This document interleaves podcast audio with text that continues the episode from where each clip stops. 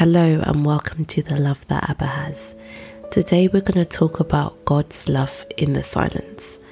And I'm just going to go in straight with this topic. Silence is often something that we find really difficult, not just because we're not hearing anything, but because we're not hearing what we really want to hear. And it's easy to feel as though you are unloved when there is silence, when you really want a response, you want an answer, and what you feel like you're getting in your mind is silence. There's a couple of things that God has, strangely enough, taught me through silence. You know, when God is speaking and it's like you can hear his voice, but he's not saying anything, but he is saying something. And so I'm going to go on with the first thing, not necessarily in order. So God's silence is something that allows you to know and grow confident in him. It's not punishment, because God wants you to know him. It's something really beautiful. And so God doesn't want you necessarily to be a victim of how you feel, or a victim of the thoughts coming to your mind, or what is going on around you. And it is an opportunity to take authority over what you believe, but it can be quite painful at times. But in the silence, you actually come to know. In the silence, you actually come to know. And so the key scripture that I believe God kept speaking to me, that I expressed 10. So that's Psalms 46 verse 10. And you're probably familiar with it. And so yeah, I'm going to read Psalm 46 verse 10. And it says, "Be still and know that I am God. I will be exalted in the heavens, and I will be exalted upon the earth." Sometimes we are worried about the strength of God's love for us, the strength of God to come through in a situation, the willingness, which is still the strength of his heart for us. But this scripture tells us here that actually in stillness, and there's actually another scripture that says in quietness and stillness. And yeah, so the scripture says, "In returning and rest shall you be saved." In returning and rest shall you be saved. In quietness and confidence shall be your strength, but you would not. And that's Isaiah chapter 30 verse 15. Now, if you have ever dealt with anxiety, trauma, worry, doubt, fear, which is basically most people, everyone, in one way or the other. But if you have dealt with these things, then you will know that the response is usually to fight. And the fear that comes into a person's mind is to try and get them to in their own way of fighting. Now, everyone has a different response when they are worried, when they are anxious, but all of it is our own mechanics and our way of dealing with things. And it's hard, and it feels very unintuitive to be quiet and be still. But that right there is an act of authority and an act of faith. That right there is an act of authority. The same way the Lord sits on his throne and he is not moved. When we in authority do believe that we have peace, even though we feel otherwise, we actually plant that mustard seed of faith, that as we sit, we actually plant that mustard seed of faith where the Lord will move the mountains. And so in the silence, we get to know, because we are holding on to that peace. Be still and know that I am God. I will be exalted in the heavens, and I will be exalted upon the earth. That's what the Lord says, peace. And so I just want to leave you with this, which is, do not give up on his power, do not give up on his peace, and do not give up on his place, and do not move from your place of authority. And that actually can be very enjoyable, which could just be literally putting in your headphones, listening to worship music, and staying in that place, holding on to that place of peace, which is an enjoyable place in his presence, and to stay there. And the enemy will throw many tactics to get you out of that place of peace. Sometimes even the fighting in our definition is actually because we believe that we don't have what we need, that we haven't got that deliverance and overcoming. When the Lord wants you to play in a part of fighting and warfare, he will lead you by his spirit. But it's not out of anxiety that we fight. It's not out of worry. It's not out of, I must fix this. I still feel like this is still a problem. But it's actually in quietness and in confidence. And then the Lord whispers and gives instruction, and as his sheep, because we trust him, we can follow those ones. But it's actually hard to follow the instruction of God if you're not in quietness and confidence, if you can't stay in the peace, which of course you can stay in peace, but it is that faith first, to be still and know that he is God, that he will be exalted in the heavens and the earth. And then when we praise him with our stillness, he will lead us in moving, and he will lead us as he moves. So be still and know that he is God. And so I just want to talk about, on the same note, something that is very dear to the mind, which is your imagination, also which you can refer to as your hope. And so the second thing I wanted to share with you guys, my friends, is God wants to show you true love by restoring your imagination to goodness. Now, in the silence, what usually happens is fear or doubt or apathy. I don't care, maybe God doesn't care about me. And so there are those moments where you desire to feel that love through a voice, and especially through the way that perhaps you have desired to feel love in the past, or not had that sense of security and identity in the past. You desire to hear a voice, you desire to hear something, but you don't, and you feel as though you're not experiencing love. But actually, what if God has given you space to actually heal your imagination to hope, that when there is nothing tangible to see, what you think about is good, that when you're not overwhelmed by goodness, you'll actually have a vision of goodness, you actually have the ability to believe for goodness, because fear is the ability to believe for bad. And so there is a healing and a restoration that has to take place. And sometimes God, though he is there, appears to step back to allow your mind to be healed. And even though it feels like he stepped back, he's actually just healing your mind, working on your mind, and just saying, daughter, son, I want you to imagine good things again. I want you to imagine that because I am silent, maybe I'm just listening. I want you to imagine that I'm collecting your tears in a jar. I want you to imagine that I've just been here hearing you this whole time and not ignoring you. But sometimes your fear will imagine that you have not done enough. You imagine that God has left you. Imagine that God is against you, or the way that you were scared that God felt about you from how you have experienced things in the past is really how he feels about you. There is this imagination that you need to get God on your side. And so sometimes he's stepping back and he's healing your mind to imagine the best about him. Because the Bible says that faith is the substance of things hoped for, the evidence of things not seen. It is the voice in the silence. And that's Hebrews 11 verse 11. Now faith is the substance of things hoped for, the evidence of not seen. And may I add that it is the beauty in the silence. And so I'm just going to read some other scriptures to you that you can meditate on and listen to with your worship music. And so John 10 verse 29 says, the Father who has given them to me is greater than all. No one can snatch them out of my Father's hand. Now, there is a need to praise the greatness of the love of God. His love is greater than all. It says, no one can snatch them out of my Father's hand. You need to know that in the greatness of God, that you are loved with a powerful love. It's a powerful love that holds you. And so that gives you the authority to know that you are loved in the silence. And then 1 Corinthians 13 verse 7 says, love never gives up, love never loses faith.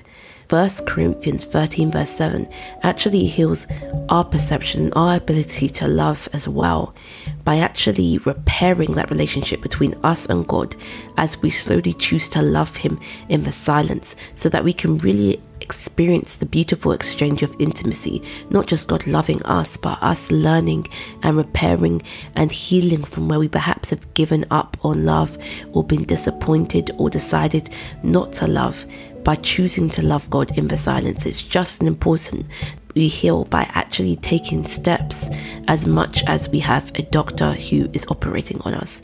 There is the physiotherapy of healing, which is where you actually take steps, though they are painful, where you actually take steps so you can grow new tissues and do things which you perhaps had done before but then were hurt through whatever happened to a person to get into the place of physiotherapy. And so yes, we have the doctor, we have the tender loving care of a nurse, which is the Lord's love, but there's also the physiotherapy where you get healed by walking and believing that the Lord loves you. And I just pray you won't be scared of that, and that you will touch him, and that you will be confident that the Lord will be with you and help you when you are afraid of falling, that God will help. And so God is restoring your imagination. He's restoring your hope. And sometimes it's painful to really experience the depth of the fear that's actually been in your imagination, the fears that's actually been in your heart, the way you are afraid that God or people actually do see you, or the way really you see yourself. But the Lord wants you to see it so he can heal it. And so if you can imagine the many things we have believed in our lives, you can imagine that God is love. You can believe that God is love. And so you don't have to do this by yourself. Actually inviting the presence of God, invite, and he inhabits your worship. And by the power of the Spirit, you see you have the capacity to believe that he is love, and you have the capacity to be loved and to love him. And so really it is important in this time that you invite the presence of God, even if you just have your headphones on in your bed and you're listening to a song that says always faithful, always good. You Have Me by Gungor is the reference. And so each of our walks in that love of God is individual, but the song stays the same. And that is that the Lord always has love for you. The Lord has love for you. The Lord has proven it through Jesus Christ. That's how much he loves you. And so you learn real love in the silence. And I know that many of us want to feel heard.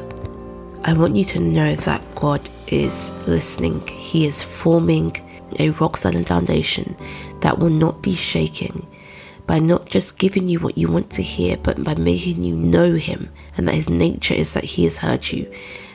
Not just giving you what you want to hear, but by making you hear his voice from the very beginning, that he loves you. And that voice is Jesus Christ. That voice is the death that he went through at the cross. Voice that says that you are my own, and that I will never leave you or forsake you. Which leads me on to the last thing. Before we go on to a section that we call a blessing, which is essentially where, you know, we're friends on here. We pray. And so the third thing. The Lord wants to show you your inheritance.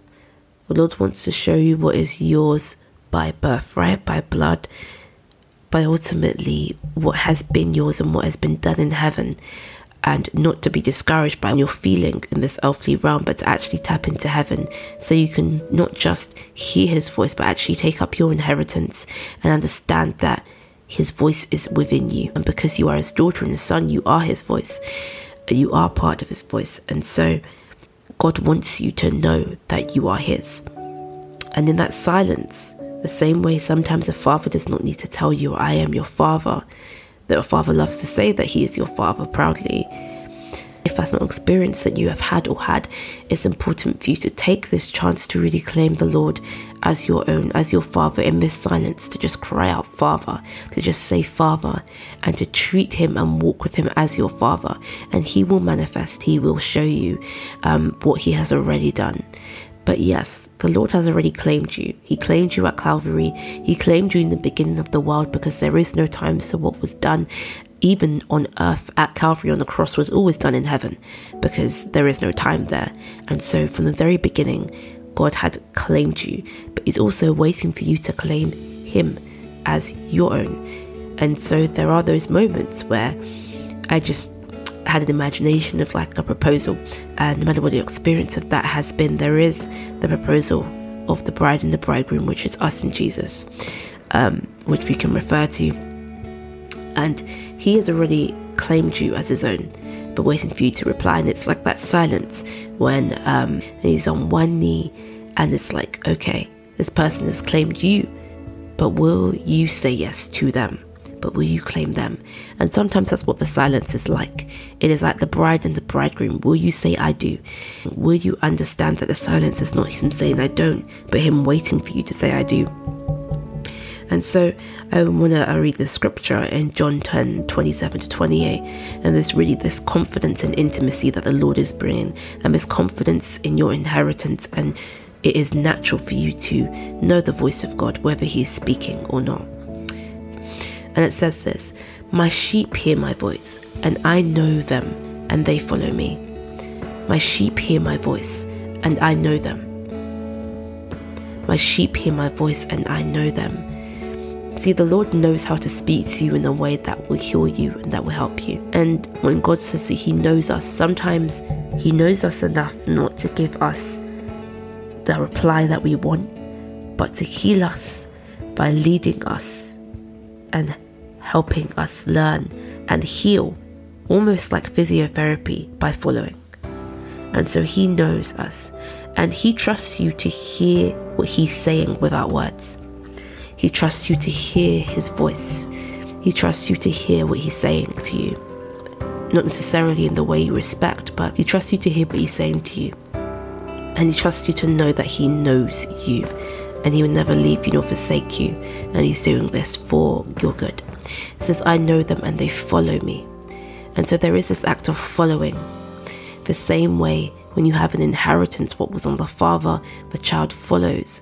There is this act of following where you receive your authority and inheritance to know that you are loved. There is that act of following. And so there might be things you just need to follow, like just reading your Bible and listening to worship music and praying and trusting God. There is that following, and that following is not a test to perform and see how much you get, but that following is to really show that you know your inheritance, is to really show your inheritance in the way that you live, to build up yourself where there has been unbelief. And the Lord is the one really who is building you up, but partnering with him in faith and being willing, he will surely give you authority and confidence from God in the silence.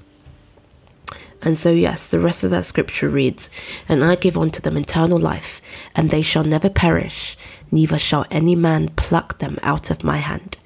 God is so confident here of what he gives you, of how it will last, and how nobody can remove you and separate you from the love of God. The only person who can do that is you. The only person who can do that is if you choose that you didn't want to be, or you believe that you are separated from the love of God, but you won't, in Jesus' name. And so I just want to leave you with this, that you have the authority in the silence to know, to be still and know that he is God, and that he will be exalted. To be still and know that he is God. He loves you. He is God. He is listening, and he is with you, and he loves you. Take authority. You have authority to know you are loved. In Jesus' name, amen. And so I just want to pray, speak this blessing over myself, over you. I'm not like laying hands or anything. You could call it a spoken word if you want. But yeah, laying hands is great, by the way. So I just want to pray over you, daughter, son, whoever's watching right now, even if those words are quite hard to hear, that in Jesus' name, that you will know the truth and experience the love of God. You experience in this silence the love of God. Do we know that God is with you, and that he loves you, and that his seeming silence, where he is actually speaking with his voice, but however it seems, it can be nothing but good for you. And the noise and the accusations and the worries and the performance can be nothing but lies.